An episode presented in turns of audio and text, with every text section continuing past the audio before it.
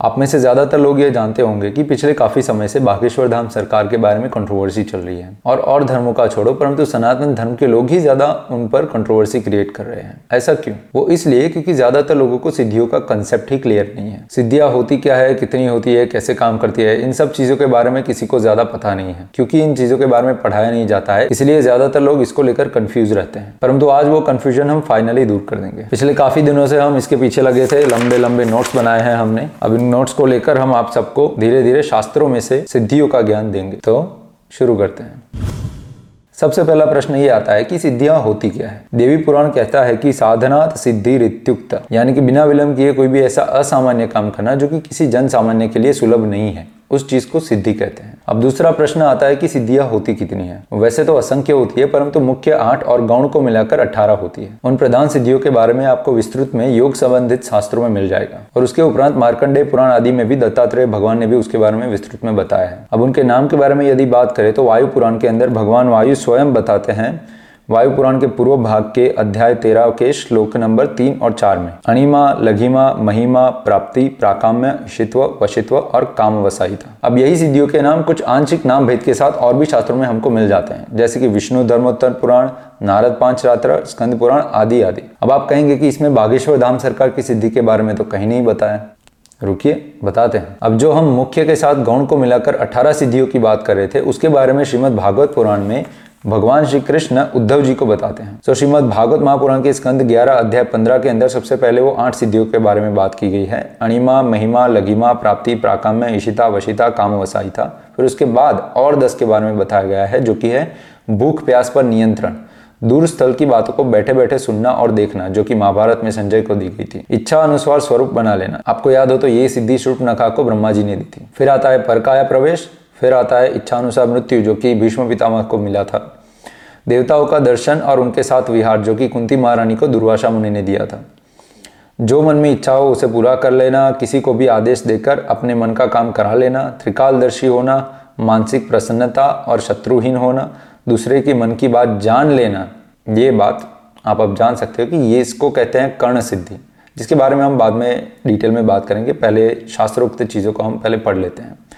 दूसरे के मन की बात को जान लेना, अग्नि, जल, विष आदि से प्रभावित रहना, कभी पराजित नहीं होना आदि अनेकों सिद्धियाँ योगियों को सुलभ होती हैं। और यही अठारह सिद्धियों के बारे में कुछ नाम भेद के साथ अगेन ब्रह्मा पुराण में भी बताया गया है। और जो आगे की आठ मुख्य अष्ट सिद्धियाँ हैं, उसके बारे में भगवान श्री शंकराचार्य भी अपने भाष्य के अंदर बताते हैं।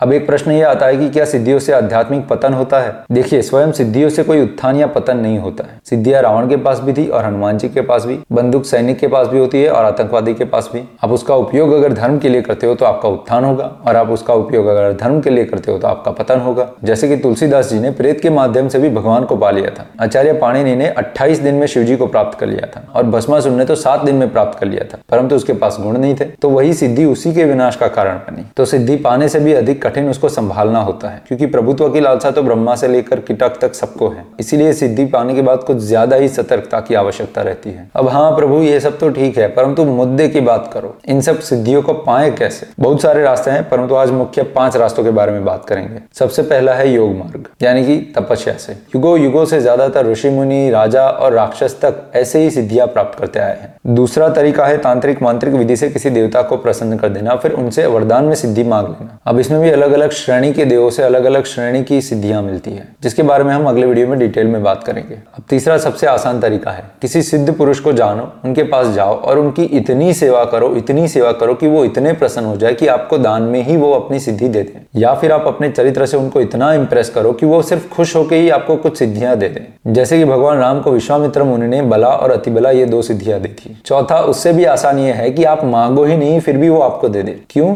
क्योंकि कोई धर्म का कार्य आप पढ़ा है और आप वो कर सकते हो। जैसे कि महाभारत में संजय को व्यास मुनि ने दी थी। अब जो पांचवी रीत है, वो सबसे ज़्यादा क्रिटिकल है, क्योंकि वो आसान अत्यंत ही ज़्यादा है परंतु उसके दो माइनस पॉइंट हैं। सबसे पहला कि वो सिर्फ़ क्षणों के लिए आपको सिद्धियाँ देती है। कुछ मिनटों में ही वो सिद्धियाँ गायब हो जाती है। और दूसरी बात यह है कि उससे आपका आध्यात्मिक पतन बहुत ही ज़्यादा ड्रामेटिकली होता है। और वो रीत है रसायन की मदद से।